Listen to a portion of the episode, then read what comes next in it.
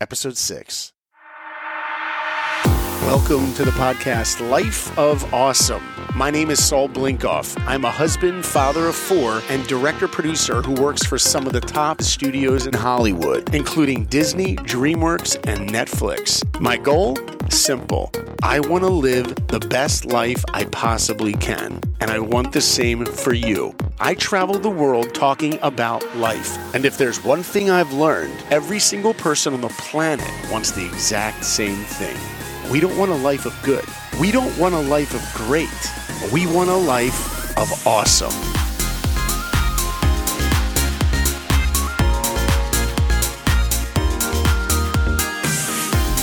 I really want to thank you for being here today listening. I realize there are so many podcasts out there, and I really appreciate you giving me the most valuable thing that you have your time. If you like the podcast, please hit the subscribe button, give us a rating, a review, and of course, share it with your family and friends. That said, let's get into it.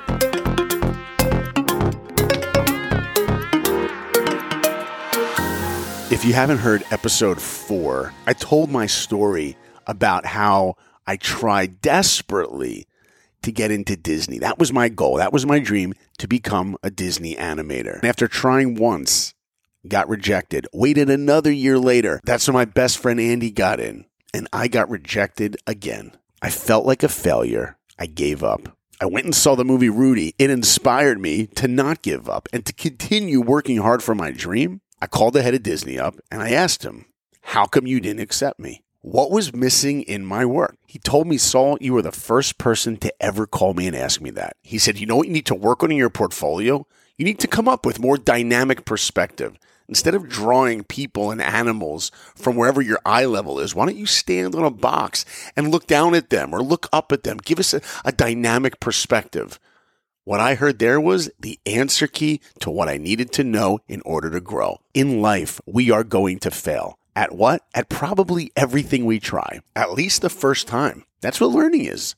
We're going to fail. But if we can find out why we failed, find out what our flaws are, then now we know where we need to put our effort. Because knowing our own flaws is the answer key to growing. Michael Jordan was in the NBA the first year. After one of his first games, a sports writer came up to him and says, Mike, you know what? You're a scoring machine, but you have no defensive game. And you know what Michael Jordan could have said to the guy? Could you get out of my face? I just made millions of dollars playing basketball. Your kid probably has my posters up over his wall. I'm going to listen to you?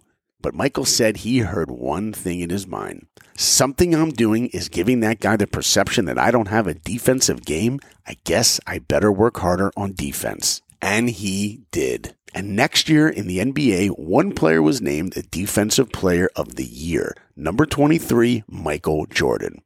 You see, when we want to be great in life, we need to find out what our flaws are and work to make them our strengths. I was terrible at drawing hands when I was in high school. Any artist out there, you know it's hard. And I had the most brilliant art teacher. She said, You're terrible at drawing hands? Good. Draw a hand from a different position every day before you go to bed. And six months later, you know what happened?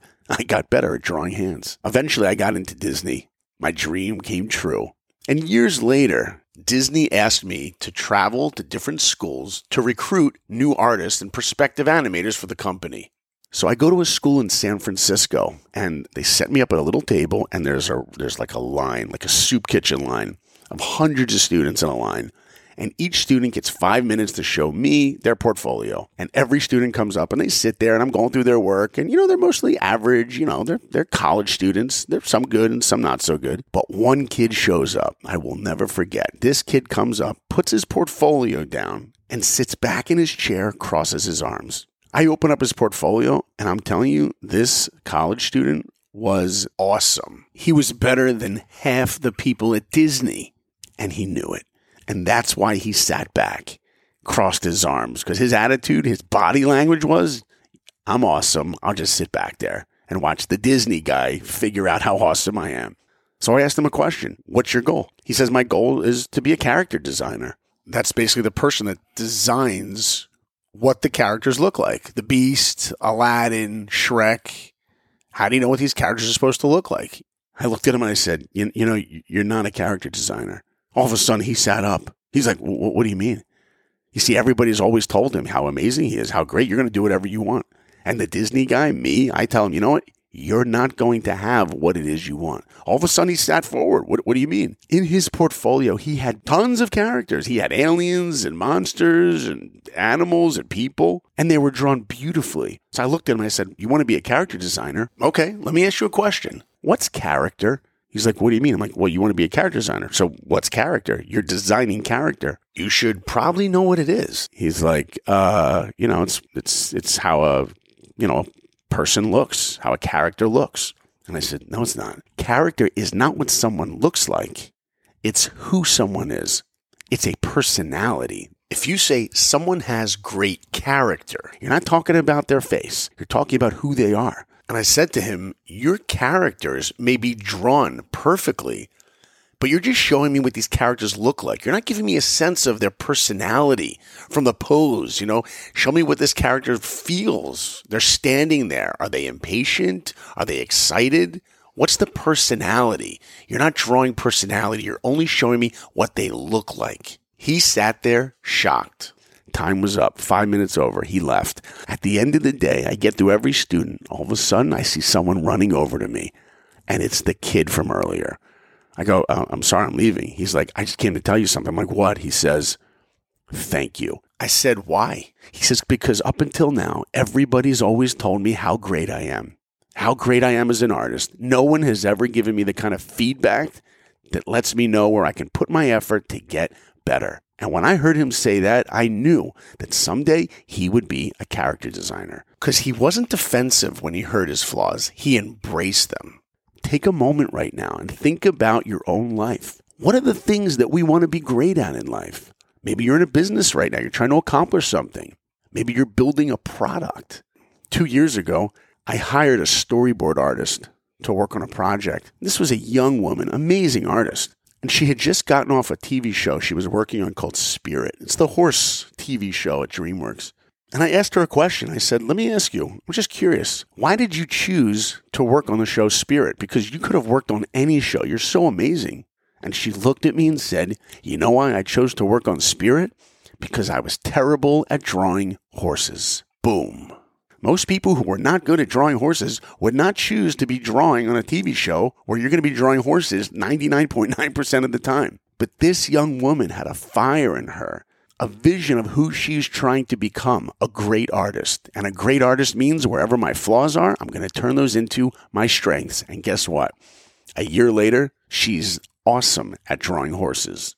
That's the mentality we need to have. How hungry are we to find out where our flaws are? Pete Rose, famous baseball player, says, quote, What's tough is to go out and work hard on the things that you don't do very well. That's what's tough. Because in order to do that, we have to get out of our comfort zone. And nobody wants to be uncomfortable.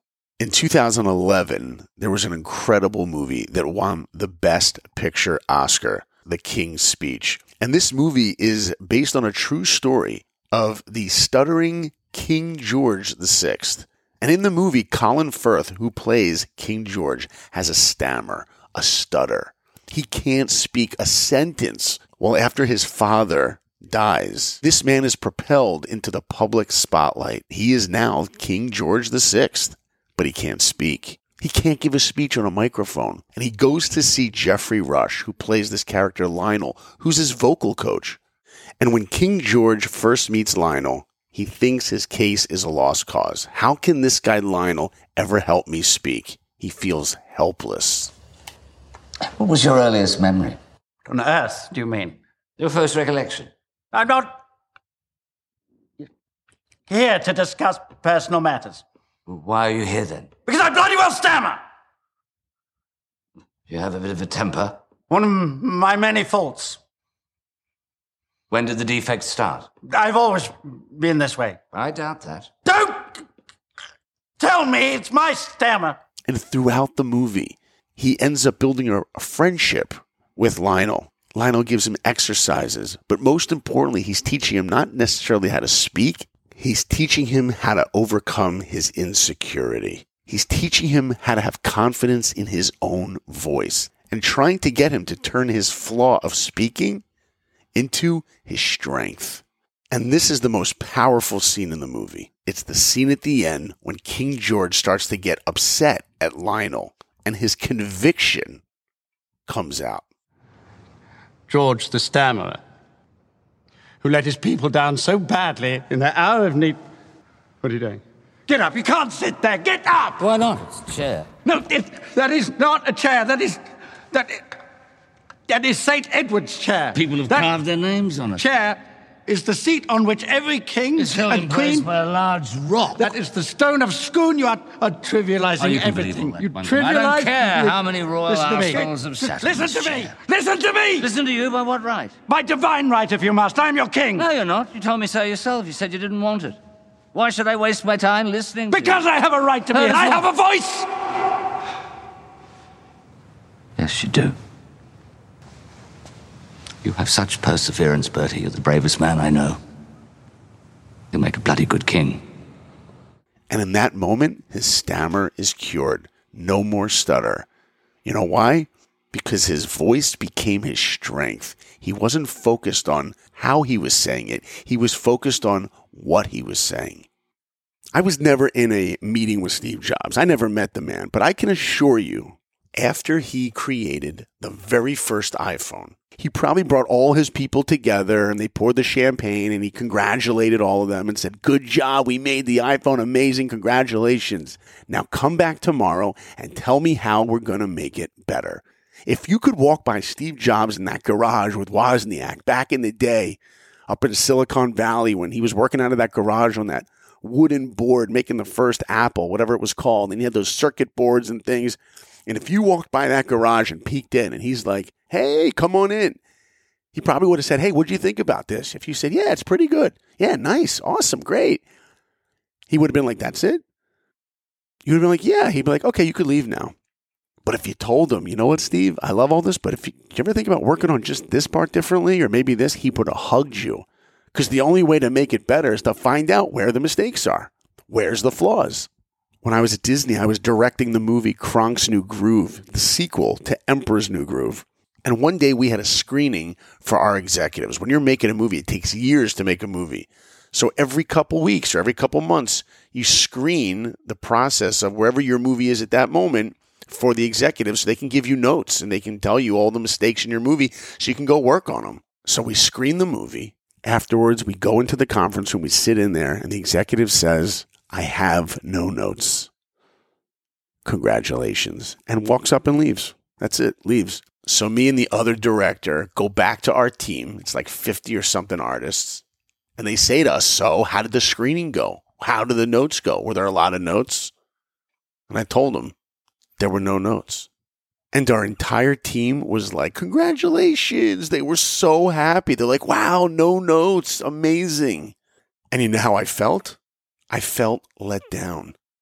Because usually when I leave those conference rooms, I'm pumped with motivation because I have the answer key how to make the movie better. Because someday that movie has to deliver and we're done working on it. The window closes on it and I'll never be able to make one shot better, one camera move better, one sound effect better. And if anybody has an idea of how to make that movie better, I want to hear it. Inspirational quote of the day.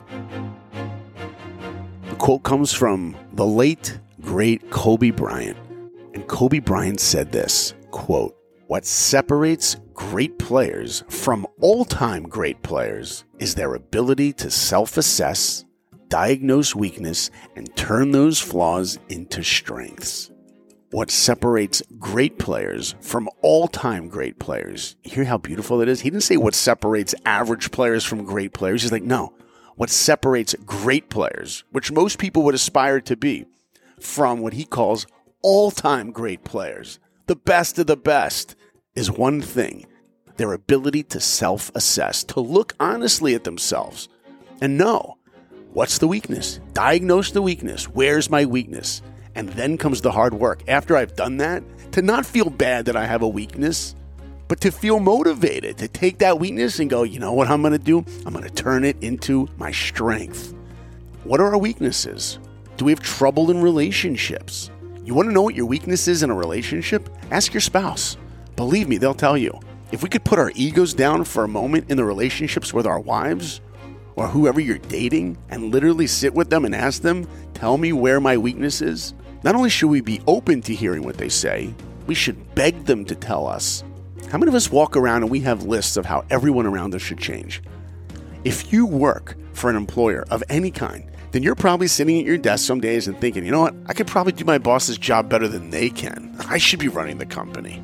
If you're dating someone or you're married, what, you don't have a mental list of all their flaws? You don't have a list of how you wish they changed? Oh, I wish my wife was more like this. I wish my husband was more like this. I wish my kids. Oh my gosh, I could make you a list of every one of my kids. Each one of my kids should be one kid should be more this way. We know the flaws of everyone because most of us expound tons of energy all day thinking of the flaws of everyone. Can you imagine what would happen if we took that same energy and turned that energy inward towards us? Because at the end of the day, the person we have more control over than anyone else in the world is ourselves. Boom. You want to make a list of someone's flaws? Make it of your own. And you know what? If you're a parent, then you probably need to exhibit more patience. If you're in a marriage or any relationship for that matter, then we probably need to exhibit better communication skills. We need to work on that. What is real listening like? How can I change how I have expectations of another person? If we change our expectations of another person, then we'll have much better relationships. Make a list of all of the character flaws that we have, and we all have them, and start to find tools and ways to work on those. Most of us wake up every day and we have a fire in us, a motivation to kill it with our careers, just to be more successful, make more money. Can you imagine if we took that motivation and we're equally motivated not just to kill it with careers, but motivated to work on our own flaws? Because if we put the effort that we put into our careers, if we take the effort that we put into working out our bodies and we put that effort into working on our character, we'd be unstoppable. Because when we grow as a human being, we elevate ourselves and ultimately we elevate the world. Thank you so much for being here today listening. I really appreciate you spending your time with me. Please, again, subscribe, like us, rate us, review us, share us with your family and friends. And I truly hope that each and every one of you has an incredible life, and not just a life that's good, and not just a life that's great, but that each and every one of you has a life of awesome.